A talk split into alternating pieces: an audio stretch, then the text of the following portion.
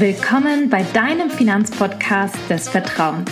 Ich bin Hava, Finanzberaterin und Bloggerin und nehme dich beim Thema Finanzen und Versicherungen an die Hand, sodass du entspannt in deine finanziell freie Zukunft blicken kannst. Hallo und herzlich willkommen zu einer neuen Podcast-Folge. Diesmal bin ich nicht allein, sondern habe meine Kollegin Sandra aus der Beratung mit dabei, die sich auch gleich vorstellen wird. Worum geht es heute und warum habe ich Sandra dabei? Wir haben ja letzte Woche gesprochen über die BU und über die Mythen zur BU. Und heute geht es so ein bisschen drum, ja, wie komme ich an eine gute BU? Wie gehe ich da vor am besten? Was ist wichtig? Was gibt es zu beachten? Thema Gesundheitsfragen auch ein ganz, ganz großes Thema. Und das schauen wir uns heute gemeinsam an. Danke, Sandra, dass du heute dabei bist. Herzlich willkommen. Ich freue mich, dass ich mit dabei sein darf. Ja, ich freue mich auch. Das ist richtig cool, weil ich glaube, dass da unsere Gäste oder Gästinnen ganz viel mitnehmen können. Ich würde mal starten. Also stell dich doch gerne einmal vor. Wer bist du? Was machst du so? Genau. Sehr gerne. Also, ich bin äh, Sandra, ich bin 31 Jahre jung und ich wohne im schönen Niedersachsen. Ähm, das Thema Finanzen und insbesondere Berufsunfähigkeit begleitet mich schon die letzten ja, 15 Jahre sehr intensiv. Es war schon immer ein Thema, mit dem ich mich ähm, ja, beschäftigt habe. Und äh, insbesondere, weil ich in meinem nahen Bekanntenkreis und familiären Kreis auch ähm, schon Berufsunfähigkeitsfähigkeitsfälle hautnah miterlebt habe, ist das Thema ganz, ganz wichtig für mich persönlich und liegt mir auch einfach sehr am Herzen. Ja, also das finde ich super spannend. Wir reden ja gleich auch nochmal drüber und vielleicht ähm, Nochmal so als Hinweis, Sandra arbeitet bei uns ähm, im Femens-Team, ist Teil des Femens-Teams. Du bist jetzt ja fast ein Jahr mit dabei und machst ganz viel BU, ne? Rauf und runter. Ja, genau, richtig. Die verschiedensten Fälle und Konstellationen sind schon dabei gewesen. Ja, deshalb bist du Profi und deshalb ist es auch eine gute Sache, dich hier im Podcast mit dabei zu haben. Ja, ich würde sagen, wir steigen direkt ins Thema auch ein. Und zwar habe ich ja gesehen, also der Podcast äh, gesagt, der Podcast ist so ein bisschen in zwei Teile, würde ich sagen, aufgeteilt. Einmal, was ist denn wichtig bei einer BU? Auf was muss man achten? Und dann natürlich auch so das Thema, ähm, wie gehe ich strategisch oder richtig, sage ich mal, vor, wenn ich eine BU abschließen möchte für mich, dass die auch wirklich leistet und auch ein guter Tarif sozusagen dahinter ist und auch alles richtig gemacht worden ist. Und ähm, ihr habt ja, also wir haben super viele Fragen auch bekommen, Sandra, auf Instagram. Die bauen wir heute so ein bisschen ein, also versuchen alles zu beantworten. Mal schauen, ob wir das in diesem Teil auch alles schaffen. Und ich würde sagen, schreibt mit. Heute gibt es nämlich super viele massiv viele Informationen, sehr gute Informationen, genau. Ich würde vielleicht mal mit dem Thema starten noch mal kurz. Was ist eine BU und warum ist eine BU wichtig? Ähm, vielleicht kannst du mal was dazu sagen, Sandra. Ich habe es in der letzten Folge so ein bisschen mal erklärt, aber gerne einfach noch mal kurz als Abriss. Genau, also das Thema BU ist einfach super, super wichtig, weil jeden von uns ja, Ereignisse ereilen können, ob es eine Krankheit ist, ein Unfall ist oder sonst irgendetwas, was ähm, dazu führen kann, dass wir unsere Arbeitskraft verlieren. Und letztendlich ist unsere Arbeitskraft ja das, was lebenswichtig ist, weil wir uns damit einfach alles aufbauen, ähm, weil das eben die Grundlage, also die Basis ist quasi, die wir haben. Ähm, und auch wenn ganz, ganz viele hm, Argumente oft kommen, brauche ich nicht oder was soll mir schon passieren, es ist einfach so, dass manche Themen, hm, ja, da ist keiner vor gewahrt, sage ich mal. Es kann immer mal eine Diagnose kommen, wie zum Beispiel Krebs oder man kann einfach am zur falschen Zeit am falschen Ort sein und man hat, ähm, einfach einen Unfall und dann ist es vielleicht mit der Basis, also die Arbeitskraft dahin und dann ist es aber ja so, dass die, ähm, Fixkosten dass das Leben ja weiterläuft und die Sachen mhm. möchten natürlich ja trotzdem bedient werden. Man möchte ja seine Wohnung oder sein Haus auch behalten und deswegen ist es so wichtig, dass man eben vorgesorgt hat. Ja, absolut. Also das sind ganz wichtige Punkte. Das heißt, die BU ist halt quasi da, wenn einem gesundheitlich was passiert und man sozusagen, wie du gesagt hast, seine Arbeitskraft verliert, nicht mehr arbeiten gehen kann, dass man eine regelmäßige BU-Rente, also ein regelmäßiges Einkommen dann aus dieser Versicherung beziehen kann. Und jetzt sagen ja manche irgendwie, ja, warum brauche ich das denn? Weil es gibt ja auch die Erwerbsgemindertenrente und das vielleicht nochmal als Information, glaube ich, ein ganz wichtiger Punkt ist es, die Definition von Erwerbsminderung ist eine andere als die von berufsunfähig. Vielleicht können wir das auch nochmal klären, Sandra. Genau, also bei der Erwerbsgemindertenrente ist es ja so, dass quasi geprüft wird oder geguckt wird, ob ich nicht nur in meinem zuletzt ausgeübten Beruf tätig sein kann, sondern egal in welchem Beruf. Also da ist nicht entscheidend, was habe ich zuletzt gemacht, sondern bin ich überhaupt noch irgendwo auf dem Arbeitsmarkt ähm, ja, einsetzbar. Und das ist eben ein ganz, ganz entscheidender Unterschied, denn die Berufsunfähigkeitsversicherung prüft, ob ich in dem Beruf, in dem ich zuletzt tätig war, arbeiten kann. Und wenn das nicht mehr geht, ähm, dann erhalte ich eben auch die Berufsunfähigkeitsrente, wenn mindestens 50 Prozent eben ähm, Berufsunfähigkeit vorliegen. Und das ist ein ganz entscheidender Unterschied, weil nur weil ich berufsunfähig bin, heißt es nicht automatisch, dass ich auch erwerbsgemindert bin, sodass das zwei unterschiedliche Zahlungsleistungen auch sind. Mhm, genau, vielleicht ähm, da auch nochmal so ein Beispiel, was man sich ganz gut merken kann. Eine Friseurin oder ein Friseur, der arbeitet mit Haaren und kriegt dann eine Haarallergie, wäre beispielsweise berufsunfähig. Er wäre aber in dem Sinne wahrscheinlich nicht erwerbsgemindert, weil er noch andere Jobs ausführen kann und man dann in der erwerbsgeminderten Rente quasi verwiesen wird auf andere Berufe. Das geht jetzt in der BU nicht. Also da wird wirklich der zuletzt ausgeübte Beruf auch so angesetzt. Ähm, das mal noch als Beispiel, dass man sich das so ein bisschen besser vorstellen kann und die Definition versteht. Sehr gut, perfekt. Ähm, da habe ich auch schon so die erste Frage, die ich gerne mit einbauen will, ganz kurz, weil das, glaube ich, so ein bisschen den Rahmen sonst sprengen würde. Und zwar hat jemand gefragt, macht eine BU als Beamtin Sinn?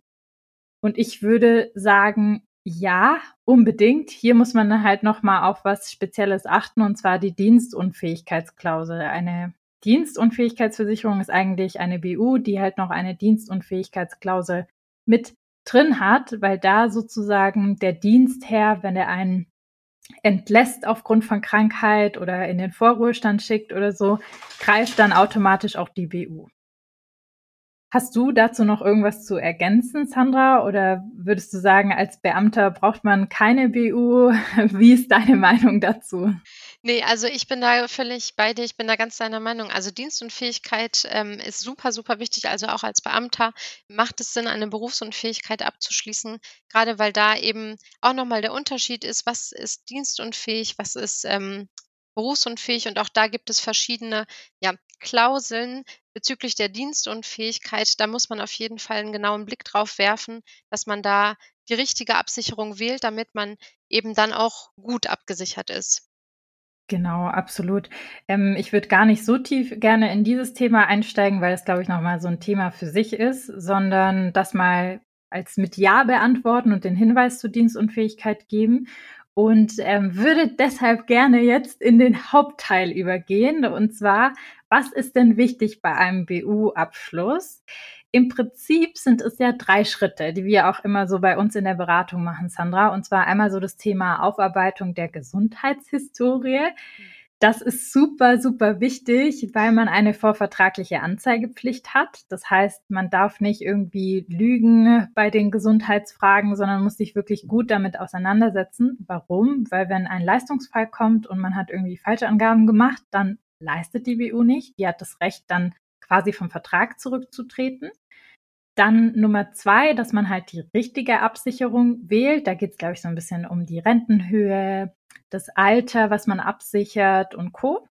Und dann so der dritte Teil, dass man einen Vergleich hat von Anbietern und deren Klauseln, also sozusagen das Kleingedruckte, was ist wichtig. Das sind, glaube ich, so die Hauptpunkte und Schritte, die ich sehe oder die wir sehen. Und ich würde mal starten mit der Aufarbeitung der Gesundheitshistorie. Das ist ja so ein riesiges Thema für sich. Ich habe ja eben erklärt, warum das so wichtig ist, dass man die Gesundheitshistorie gut aufarbeitet, weil man dann halt sonst keine Leistung von der BU bekommen könnte, wenn man irgendwelche Falschangaben gemacht hat. Und es wird ja wirklich alles, alles abgefragt. Sandra, vielleicht kannst du da so ein bisschen einen Einblick geben, was genauer abgefragt wird. Ja, genau. Also es ist, äh, wirklich so, dass wirklich konkret gefragt wird, ob, ähm, bestimmte Erkrankungen vorliegen und das wird nicht nur sehr oberflächlich abgefragt, sondern sehr detailliert. Also, es wird immer eine ganze Reihe von Fragen aufgelistet mit genauen Definitionen und da ist es eben wichtig, dass man dann schaut, also, ob es zum Beispiel, ähm, Beschwerden am Rücken gab, ob es, ähm, Kopfschmerzen gab oder ob vielleicht auch mal 'ne Behandlung anstand, ob man im Krankenhaus war, eine Reha-Maßnahme hatte. Also, es, äh, umfasst eigentlich so die gesamte, ja, Gesundheitsgeschichte quasi und da Mhm. wird einfach genau drauf geschaut und deswegen, ähm, macht es auf jeden Fall Sinn, die nach bestem Wissen und Gewissen zu beantworten, ähm, und da auch einfach noch mal genau zu überlegen, was denn da tatsächlich auch vorgelegen hat.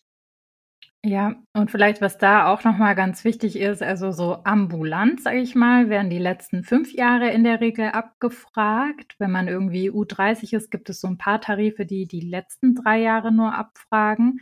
Und dann quasi stationär, was die Sandra gesagt hat, also wenn man zum Beispiel in 'ner Reha war oder irgendeine OP hatte, wo man wirklich über Nacht im Krankenhaus war, das wird für die letzten 10 Jahre abgefragt. Also diese Zeiträume sind wichtig und, ähm, sollte man auf jeden Fall angeben. Was macht man denn jetzt, Sandra, wenn man sich nicht erinnern kann? Weil ich meine, 5 Jahre, 10 Jahre sind schon 'ne lange Zeit. Äh, ja, das stimmt. Ähm, da hat man auf jeden Fall die Möglichkeit, sich so 'n bisschen Hilfestellung zu holen. Also, entweder zückt man vielleicht noch mal seinen Kalender und schaut, ob man da noch so 'n paar Angaben hat. Ähm, Mhm. oder aber es besteht die Möglichkeit, sich seine, ähm, Patientenakte zu ziehen. Das heißt also, ich kann die bei der Krankenkasse beantragen, ähm, und da steht dann quasi alles drinne. Also, wann ich bei welchem Arzt war, was der Arzt quasi diagnostiziert hat. Und dann habe ich quasi 'ne vollumfängliche Auskunft und kann anhand dessen quasi die Gesundheitsfragen beantworten. Ja, genau. Also, so 'ne Patientenakte, ähm, ist was ganz Tolles. Manchmal auch Fluch und Segen zugleich. Äh, dazu kommen wir vielleicht gleich. Aber ihr könnt das prinzipiell bei eurer Versicherung immer nachfragen. Die sind verpflichtet, euch das rauszugeben. Es gibt einen Paragraphen im Sozial ähm, Gesetzbuch Sozialversicherungsgesetzbuch, der besagt eben, dass da jeder drauf Zugriff haben kann. Und ich glaube, so viele, ähm, Versicherer, Krankenversicherer haben ja auch schon so digitale Akten. Also, die TK ist zum Beispiel 'n Beispiel, wo man da digital drauf zugreifen kann über die App und ich glaube, es gibt auch noch andere Beispiele, San Sandra, oder? Ja, genau, richtig. Wir hatten jetzt erst letztens eine, äh, Kundin, die uns auch erzählt hat, dass man über die AOK das zum Beispiel über die App auch, ähm, direkt runterladen kann. Mhm. Also, die Krankenkassen, die tatsächlich, ähm, digital schon sehr fortschrittlich unterwegs sind, da kann man sehr, sehr schnell drauf zugreifen. Mhm. Ja, das ist sehr gut und ich würde es auch jedem empfehlen, mal reinzuschauen und zu gucken, was so abgerechnet worden ist. Es ist keine Pflicht in dem Sinne, dass man das jetzt machen muss. Wenn man sich nämlich gut erinnert, dann beantwortet man die Fragen nach bestem Wissen und Gewissen und geht seiner Pflicht damit nach.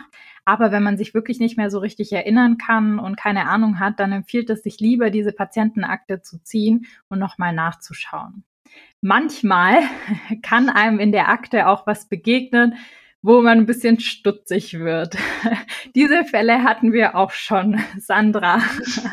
Du kennst dich da wahrscheinlich aus und kannst, äh, viele Geschichten erzählen, aber wenn man so 'ne Patientenakte jetzt zum Beispiel bekommt, was kann denn passieren? Also, was, äh, sind so Fälle, die wir auch in der Beratung ab und an hatten?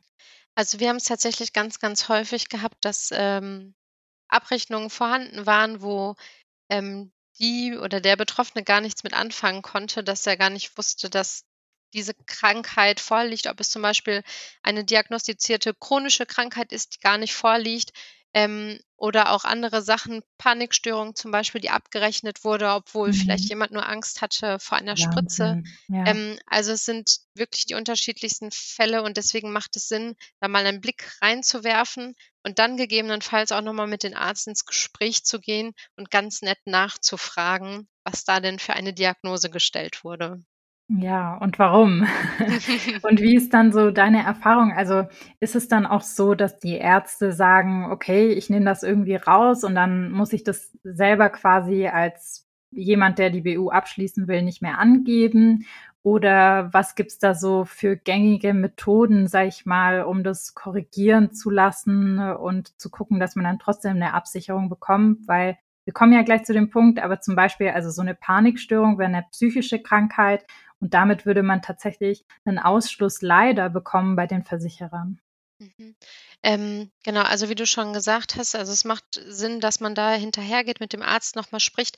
Es gibt da verschiedene Möglichkeiten. Also eine Variante ist zum Beispiel, dass der Arzt einen Attest ausstellt, ähm, indem er erklärt, dass das eine Falschabrechnung war, eine Falschdiagnose war und dass es keine Anzeichen dafür gibt. Ähm, oder aber im besten Fall natürlich, dass es aus der Krankenakte komplett rausgenommen wird, also quasi, dass die Krankenkasse auch ähm, ja, mit ins Boot geholt wird, dass das komplett aus der Akte gelöscht wird.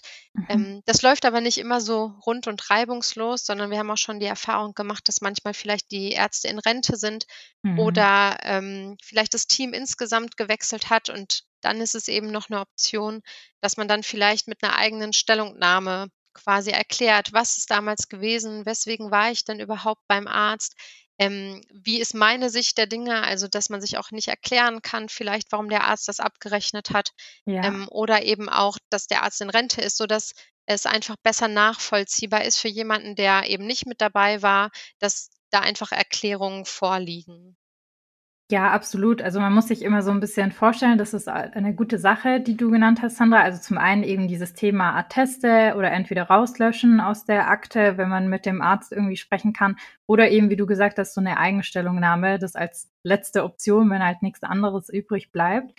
Man muss sich äh, vorstellen, wir haben sowas ja schon häufiger gemacht und das ist tatsächlich so, dass man mit quasi diesen Eigenstellungnahmen auch ein gutes Ergebnis erzielen kann. Warum? Weil halt dieser Risikoprüfer, der einem gegenüber sitzt, der kennt uns ja alle nicht als Person, wenn er jetzt prüft, ach, die Mareike XY will eine BU abschließen und die hat mir hier eine Eigenstellungnahme geschrieben, dann ist die Wahrscheinlichkeit viel höher, dass er diesen Fall versteht, als wenn man ihm einfach nur einen Satz hinwirft. Panikstörung, die hatte ich aber nicht. Damit kann er einfach nicht so viel anfangen und versteht die Situation vielleicht nicht. Es ist ja wie bei uns Menschen auch. Also wenn wir Erklärungen kriegen zu Themen, dann kann man das viel besser nachvollziehen, als wenn wir keine Erklärung dafür bekommen oder uns die irgendwie selber im Kopf zusammenschustern müssen.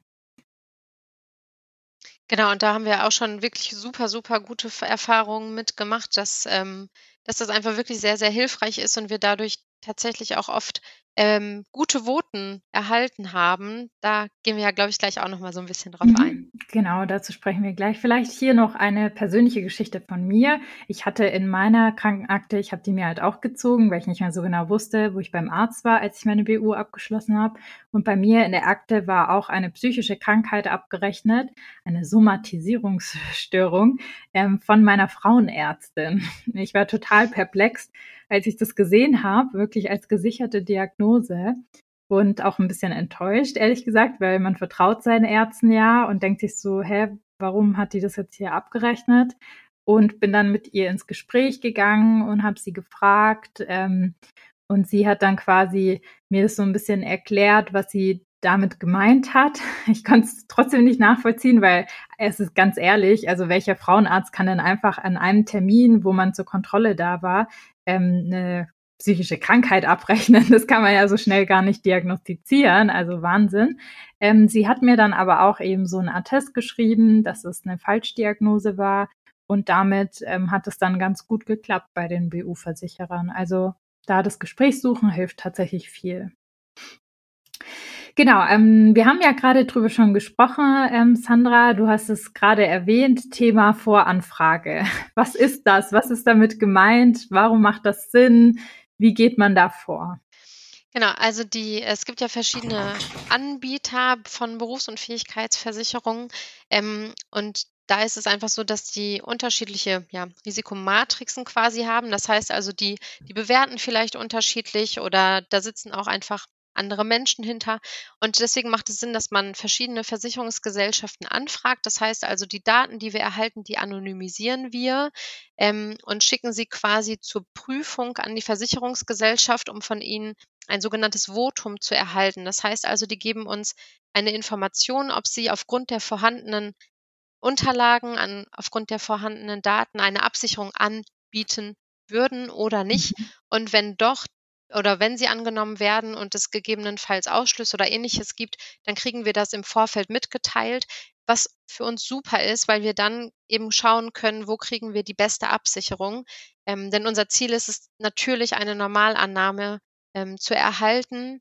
Ähm, und da kann ich vielleicht auch mal von einer Kundin erzählen. Ähm, mhm, da haben wir ganz, ganz viele verschiedene Versicherungsgesellschaften angefragt und es sah wirklich nicht so gut aus. Und dann haben wir tatsächlich eine Normalannahme bekommen und die Kundin war auch einfach super, super happy, dass wir ähm, eine Normalannahme bekommen haben. Und daran kann man einfach sehen, dass man nicht pauschal sagen kann, hey, okay, ich bekomme bei dem einen keine Versicherung, es lohnt sich überhaupt nicht, was anzufragen, sondern da wirklich äh, die Chance zu nutzen, anonyme Anfragen zu stellen, um dann abzuchecken quasi, ob man eine Absicherung auch noch woanders erhalten kann. Ja, absolut. Also das ist ein sehr, sehr schönes Beispiel, was du genannt hast. Und ähm, ich glaube, warum auch ja eine anonyme Voranfrage Sinn macht, in manchen Fällen zumindest, ist ja auch so ein bisschen das Thema, also Vielleicht äh, müssen wir einmal kurz erklären. Also wenn man jetzt zum Beispiel direkt an die Versicherung geht und mit seinem Namen das so abgibt und sagt, ich möchte Versicherung XY und gebe jetzt hier meinen Antrag ab und der schließt irgendwas aus, zum Beispiel die Hüfte oder sowas, weil man da einen Schaden hatte oder irgendwas anderes oder man kriegt einen Risikozuschlag oder man wird komplett abgelehnt, dann wird das in einer globalen Versicherungskartei gespeichert. Die sogenannte HIS-Kartei heißt die. Und wenn man dort gespeichert ist, da haben alle Versicherer drauf Zugriff, kriegt man sehr wahrscheinlich auch bei anderen Versicherern diesen Ausschluss, weil die machen sich natürlich keine Mühe, sondern gehen erstmal da rein und gucken, aha, diese Person hat schon mal eine Ablehnung bekommen. Deshalb nehmen wir sie auch nicht an. Das Risiko ist uns zu groß. Deshalb macht halt diese anonyme Voranfrage auch Sinn, weil man fragt wirklich anonym an und ähm, bekommt dann Feedback, bevor man überhaupt so einen Antrag eingereicht hat und kann dann viel besser abschätzen, was Sinn macht und was keinen Sinn macht. Ja, genau. Also vielleicht noch ein Punkt, der wichtig ist an dieser Stelle. Eine anonyme Voranfrage kann nicht jeder machen. Also das könnt ihr alleine gar nicht machen, sondern ihr müsst zu einem unabhängigen, entweder eben Honorarberater gehen oder zu einem unabhängigen Versicherungsmakler, der das machen kann, der A eben auf alle Versicherungsgesellschaften zugreifen kann und das mit euch gemeinsam machen kann. Also ihr habt nicht die Möglichkeit, irgendwie selber das an zehn Versicherungsgesellschaften zu schicken. Das funktioniert leider nicht, genau. Das ist nochmal da wichtig. Ein großes Thema bei der BU, Sandra, da kamen auch ein paar Fragen dazu, ist ja so das Thema Psyche. Viele werden leider abgelehnt aufgrund der Psyche bei der BU und kriegen keine Absicherung oder ähnliches. Ähm, das ist ja ein bisschen, ja, ein zwiespältiges Thema, weil es kommt immer, glaube ich, so ein bisschen drauf an, was man hatte. Was kann man denn da tun? Was würdest du da raten?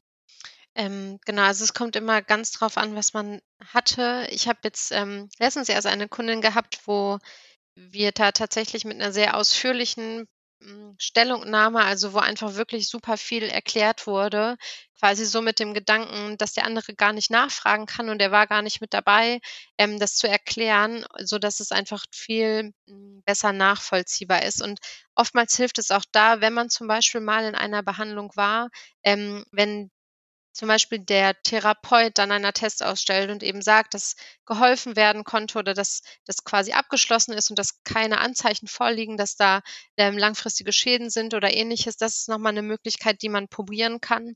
Mhm. Und zum Beispiel, wenn man mal einfach bei so einem Beratungsgespräch war, weil man sich dachte, hey, ich, vielleicht ist es in die Richtung und es hat sich herausgestellt, es ist gar nicht so, dann kann man aus, auch das ähm, ja angeben und einfach erklären und schreiben, ähm, hey, ich war da, ich dachte, das wäre vielleicht was, aber es hat sich einfach geklärt durch zum Beispiel Gespräche auch innerhalb der Familie oder mit mhm. Freunden, mhm. ähm, dass man da einfach so ein bisschen ja mehr Informationen quasi gibt.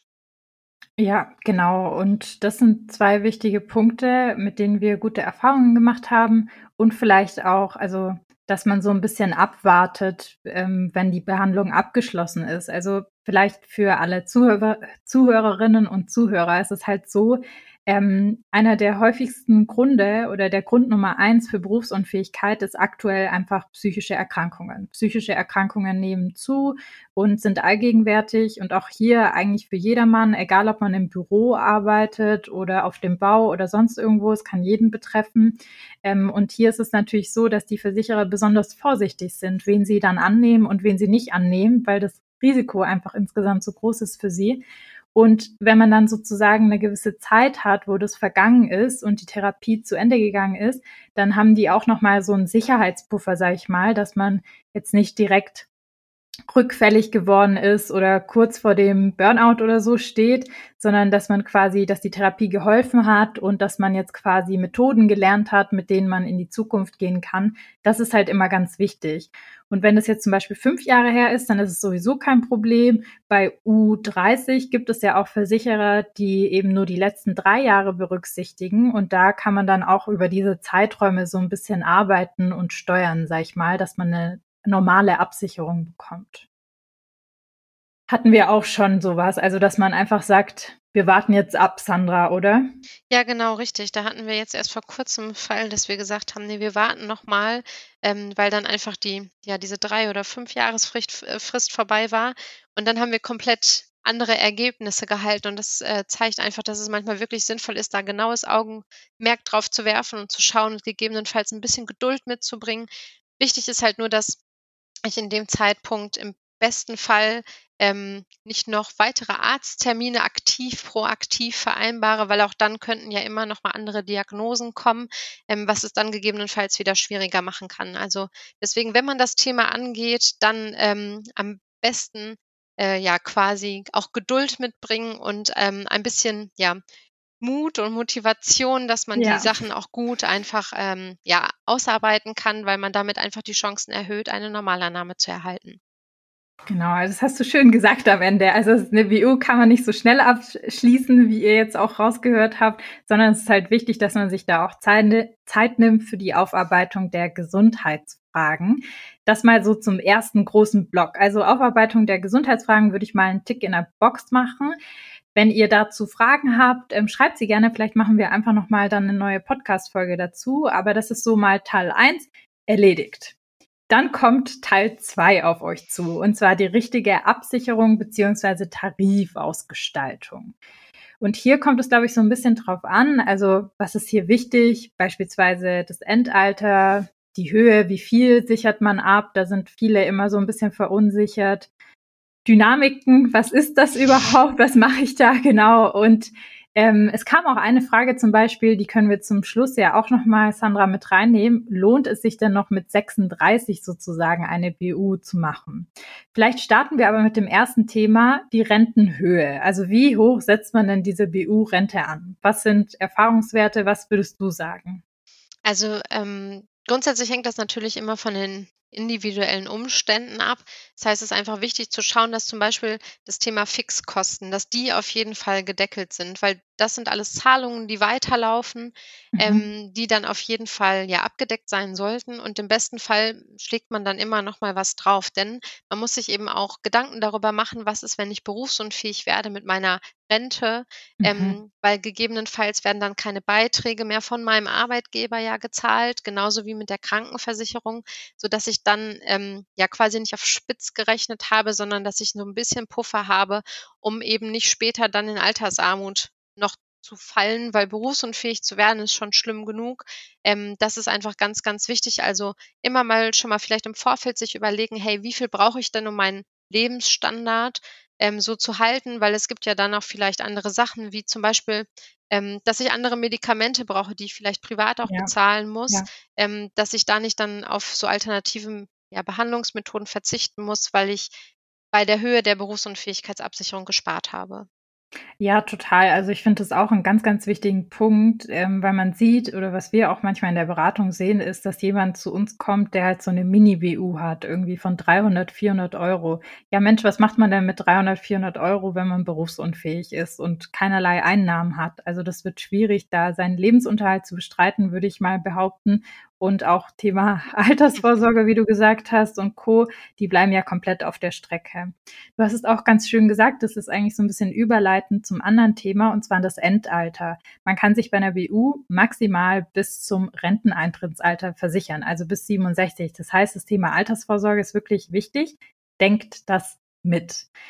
Ähm, Vielleicht so Thema Endalter, weil wir da sind. Welche Option hat man denn da? Was empfiehlst du? Weil da sehen wir ja auch irgendwie manchmal, kommt jemand zu uns, ist abgesichert bis 50 Jahren oder so. Mhm, genau. Also ähm, auch da ist die Empfehlung zu überlegen, hey, was kann denn passieren? Normalerweise würde man ja arbeiten bis zum gesetzlichen Renteneintritt. Wenn ich vorhabe, vielleicht eher in Rente zu gehen, dann werde ich aber für diese Zeit, die ich ja eher in Rente gehe, in der Regel Kapital aufgebaut haben. Also da ist meine Empfehlung ganz klar, die Absicherung so zu wählen, ähm, bis ich quasi gesetzlich in Rente gehen würde. Ähm, einfach vor dem Hintergrund, man muss sich einfach bewusst machen, wenn ich jetzt zum Beispiel sage, hey, ich sichere mich nur bis 65 ab und ich werde tatsächlich berufsunfähig und ich erhalte nur bis 65 Rente, ähm, Berufsunfähigkeitsrente, mhm. was ist dann mit den letzten zwei Jahren quasi? Die müsste ich dann quasi aus der eigenen Tasche bezahlen. Und da ist halt die Frage, wie hoch schätze ich die Wahrscheinlichkeit ein, dass ich dieses Kapital dann halt auch aufgebracht habe. Und die Frage ist ja auch, ob das Renteneintrittsalter so bleibt, wie es aktuell ist, oder ob das sich nicht ja, nochmal verändert.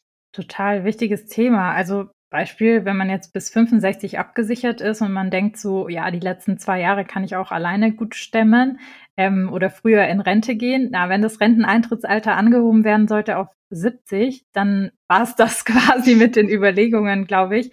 Da muss man immer so ein bisschen mitdenken. Was passiert denn, Sandra, wenn ich jetzt bis 67 quasi die EU wähle, wenn jetzt das Renteneintrittsalter angehoben werden würde? Ja, dann habe ich auf jeden Fall die Möglichkeit, dass es sich quasi mit nach hinten verschiebt, damit ich auch bis zum gesetzlichen Renteneintrittsalter abgesichert bin. Ja, und wenn man jetzt zum Beispiel bis 65 oder so versichert ist, dann geht das nicht, oder?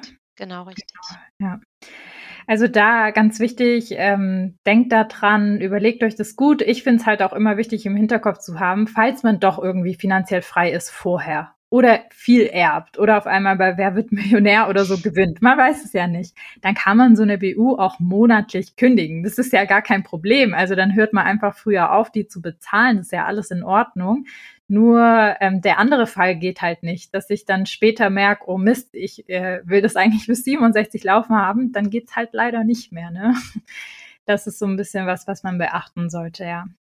Was würdest du denn dann noch empfehlen, was man auf jeden Fall sich anschauen sollte bei der Tarifausgestaltung? Ähm, also was ganz, ganz wichtig ist, das hattest du ja gerade schon angesprochen, das ist das Thema Dynamiken.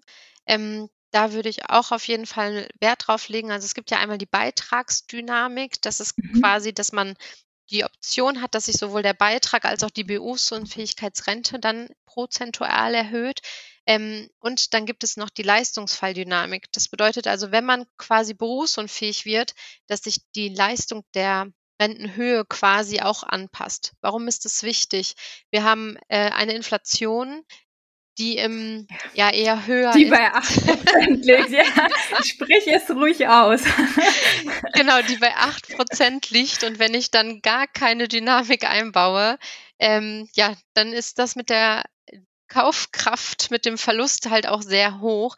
Und deswegen würde ich da auf jeden Fall empfehlen, dass man da immer eine Dynamik mit einbaut, ähm, in beiden Fällen, einfach um der wahnsinnigen Inflation ein Stück weit entgegenwirken zu können. Ja, total. Also sprich, mit der Dynamik macht man sich einen Inflationsschutz mit in die WU rein und denkt einfach auch dieses Thema vom Kaufkraftverlust mit. Eine natürliche Inflation werden wir ja immer haben, so eine extrem hohe, hoffentlich nicht mehr so lange, aber ich glaube erstmal so die nächsten Monate wird es ja so bleiben. Aber das ist jetzt ein anderes Thema. ähm, vielleicht an dieser Stelle, weil das jetzt ganz gut reinpasst, ähm, was würdest du denn sagen? Lohnt sich eine BU mit 36 noch? Ich glaube, die Person meinte so quasi auf Instagram, preis-leistungstechnisch, ist das noch irgendwie interessant oder wird das dann zu teuer?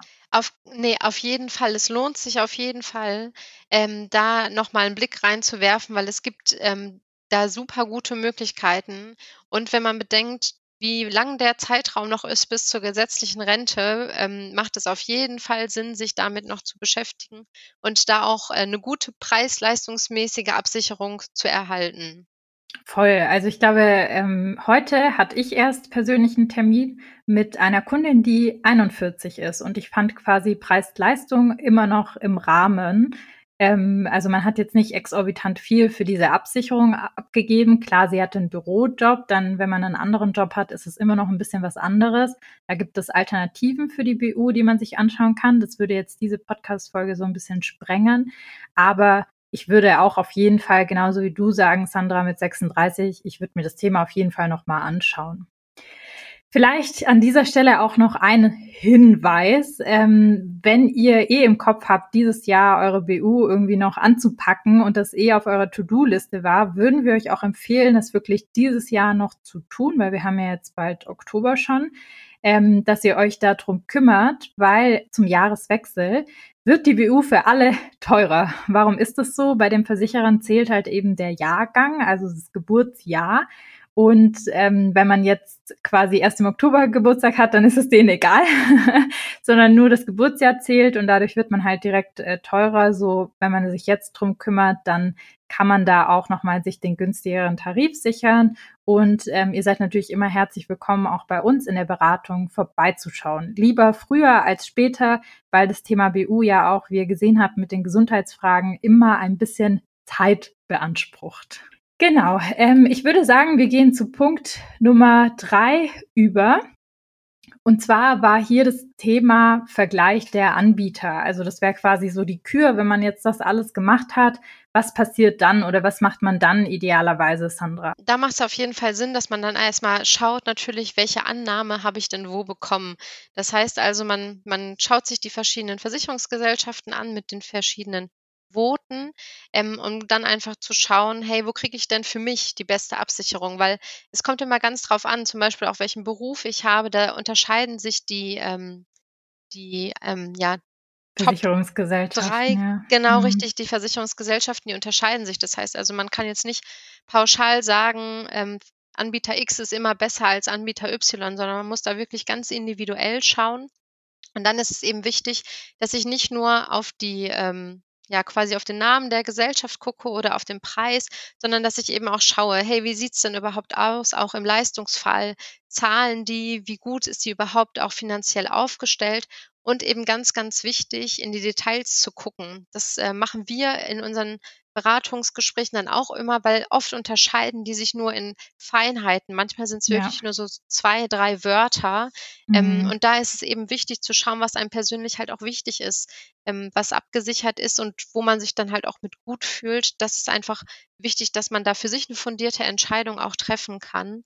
Ähm, und wie gesagt, also man kann es nicht pauschalisieren, sondern man muss sich da wirklich immer den Einzelfall anschauen und auch einfach gucken, ähm, wo beste Annahme stattgefunden hat. Denn wenn ich jetzt zum Beispiel mit einer Gesellschaft ähm, liebäugel, wo ich aber zum Beispiel einen Ausschluss bekommen würde und woanders bekomme ich eine Normalannahme, dann würden wir da immer dazu ähm, raten, quasi die Normalannahme anzunehmen, ähm, weil man dann einfach gut abgesichert ist.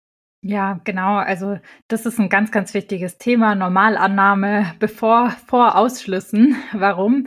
Weil, also ihr müsst euch mal vorstellen, Beispiel, ihr habt halt irgendwie einen Ausschluss für eure Füße oder so, weil ihr krasse Plattfüße habt. Das ist jetzt ein komisches Beispiel, aber einfach, dass wir eins haben. Und ihr habt jetzt einen Bandscheibenvorfall zum Beispiel. Wenn ihr einen Ausschluss Füße habt, dann ist das Erste halt, was der Versicherer macht, natürlich, weil es ist ja quasi das Geld, was bei dem Versicherer liegt, zu gucken, ob dieser Bandscheibenvorfall durch eure Plattfüße hervorgerufen ist. Und sowas kann man halt einfach vermeiden, indem man guckt, dass man ähm, überall einfach Normalannahmen bekommt und die auch präferiert, sage ich mal, und dann sich im nächsten Schritt halt, wie du gesagt hast, anguckt, wie ist der Versicherer aufgestellt? Wie ist das Kleingedruckte? Ähm, was muss ich da beachten? Genau. Und du hast es ja ganz schön gesagt, das kriegt man halt nur hin, wenn man vergleicht und ähm, nicht nur zu einer Gesellschaft quasi geht. Das finde ich auch immer wichtig. Genau. Hast ja auch vorhin gesagt mit den Risikomatrixen, dass die Annahme ja auch ganz unterschiedlich ausfallen kann. Ja, genau. Und dann vielleicht nochmal, weil wir das jetzt auch erst ähm, oder schon häufiger hatten, ganz, ganz wichtig ist, wenn man sich mit dem Thema beschäftigt hat, ähm, dass man dann die Entscheidung auch nicht mehr zu lange rauszögert, ähm, weil auch da können immer wieder Umstände kommen, dass man vielleicht dann doch nochmal krank wird oder andere Sachen auftreten. Das heißt also, wenn ich das Thema angegangen bin, dann macht es auf jeden Fall auch Sinn, ähm, dass ich da für mich persönlich zum Abschluss komme. Ja, total. Vielleicht, äh, da können wir ja auch aus dem Nähkästchen plaudern. Ein ganz wichtiger Punkt. Ähm, es gibt so zwei Themen, die passieren können. Natürlich ein Unfall, den kann man nicht so vorhersehen. Aber was wir jetzt schon zweimal hatten, ist so das Thema Corona, dass jemand quasi äh, Corona erkrankt ist.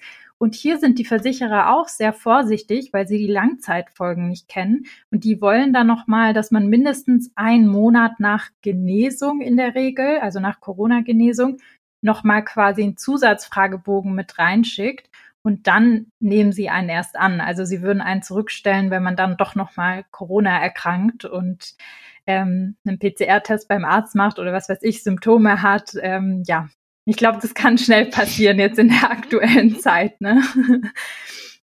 Ja, sehr gut. Also ähm, ich fand die Podcast-Folge super spannend, Sandra. Vielen Dank. Ich glaube, man hat super viele Insights mitgenommen. Ich fasse noch einmal kurz zusammen. Also was ist wichtig für euch? Zum einen so das Thema Gesundheitsfragen, dass man sich da gut aufstellt, sich Zeit nimmt dafür und die sehr präzise durchgeht, gegebenenfalls seine Patientenakte nochmal zieht.